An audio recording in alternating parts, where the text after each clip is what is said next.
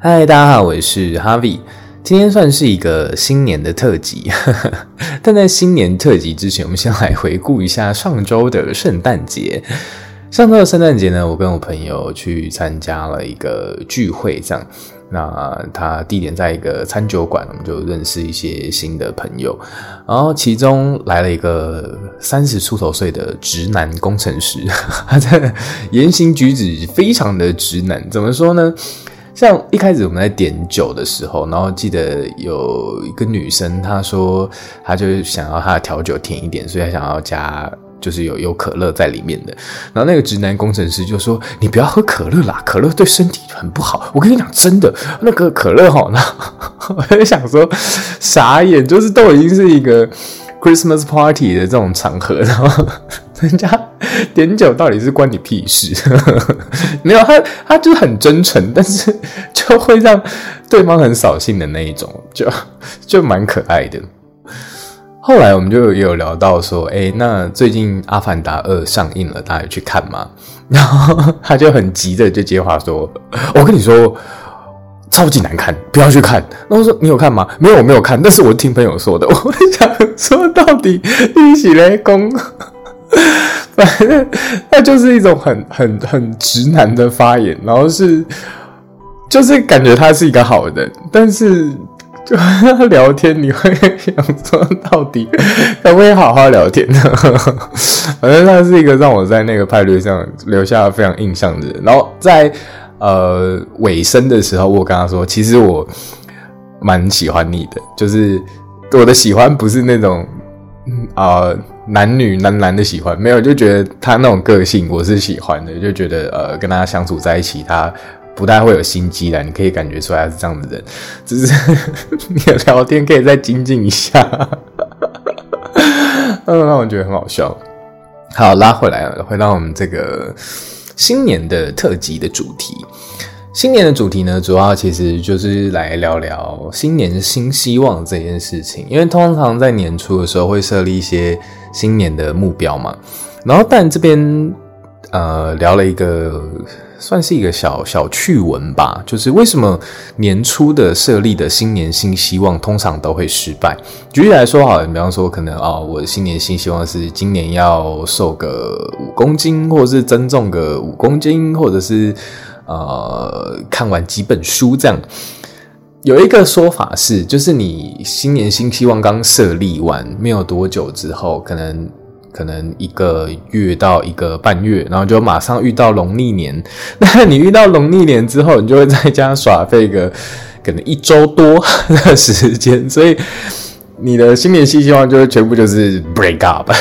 因为一个习惯的养成，有一种说法是要可能九十天，或者是至少二十来天这样，但就因为农历年很快就到了，所以。农历年过后之后，又回归到你知道，就是收心的状态，所以原本设定的目标可能就没有那么办法那么快达成。这样，好，这是一个说法，我觉得蛮有趣的。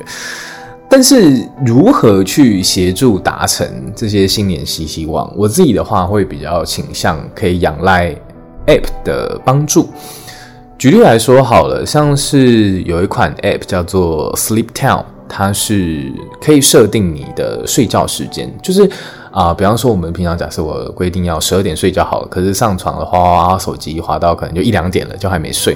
那遇到这样的状况，你要怎么克服？它这个 app 就是说，比方说我设定十二点睡觉好了，那你如果在十二点之后还在滑手机的话，你就会算 mission failed。然后如果你的 mission 成功了，就你那天有乖乖睡觉，然后你睡起来可以盖一栋建筑物，它就是把它变成一个。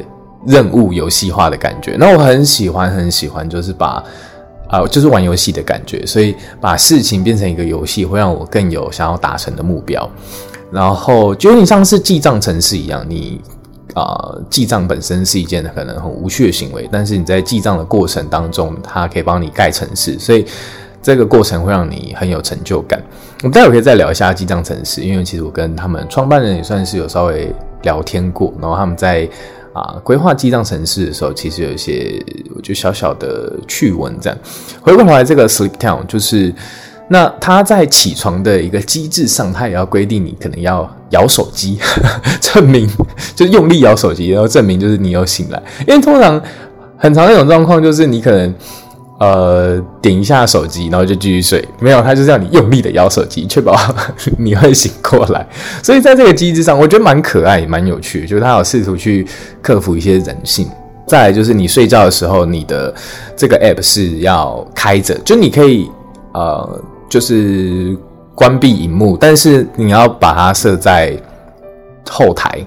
怎么说？就是啊，就你不能划开那个城市去玩其他城市，就是你要开的那个城市，然后去就你可以关萤幕，然后去睡觉。那通常建议他就是说你就充着电嘛，就放着这样。那我觉得就是也蛮好啊，就不会说可能你突然听到。讯息可能震动，然后你就滑手机，然后你去破坏你的作息。没有，他就是这些机制都想得很清楚，所以呃，可以推荐给需要的朋友们这样。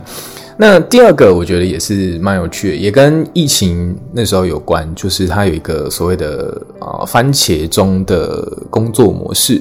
那这个 app 叫做 Forest 专注森林，那它就是啊、呃、很类似啊，就是比方说我。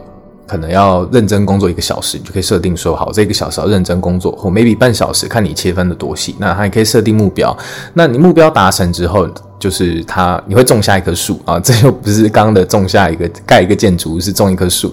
只是说你种了这个树之后，你它在呃游戏的营运方在现实世界里，就是也会去跟着种一棵树，这样，那蛮有趣的。那其中它有一个比较。我觉得比较有趣的机制是，它就是有一个多人模式，所以大家可以共同一起完成一个任务，然后呃，就是才会种下树这样啊。如果有人其中一个 fail，那整个就是 fail 掉。那透过同才的力量，然后就是你不会想要让任务失败嘛，所以我觉得那个达成率会更高。我觉得也是蛮有趣的，所以。这两个 app 可以分享给大家。好，回过头来再来分享一下刚刚提到的记账城市。那记账城市这个开发团队叫做 For Desire。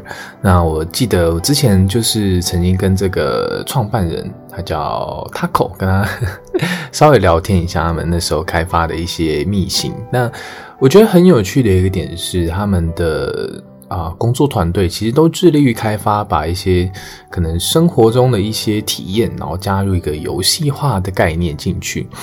诶，其实今年的 Google Play 最佳应用程式冠军就是他们家推出的一个新的 App，叫做 Book Morning。那 Book Morning 也是蛮有趣的，就是你起床的时候会收到一则连载的故事，所以它就是用奖励的形式，然后让你也是。啊、有这种规律起床的习惯，这样，所以某种程度上，如果搭配刚刚前面 提到的那个 app，一个是睡觉要你准时睡，一个是奖励你起床，应该在新的一年，大家应该可以很规律的，就是睡觉起床，蛮有趣的。我一直很喜欢那种，就是。把生活上的一些习惯，然后把它变成游戏化的概念，就是会让生活变得更加的有趣。好，那大概就是今天的分享，希望大家的新年新希望都可以顺利的达成。拜拜。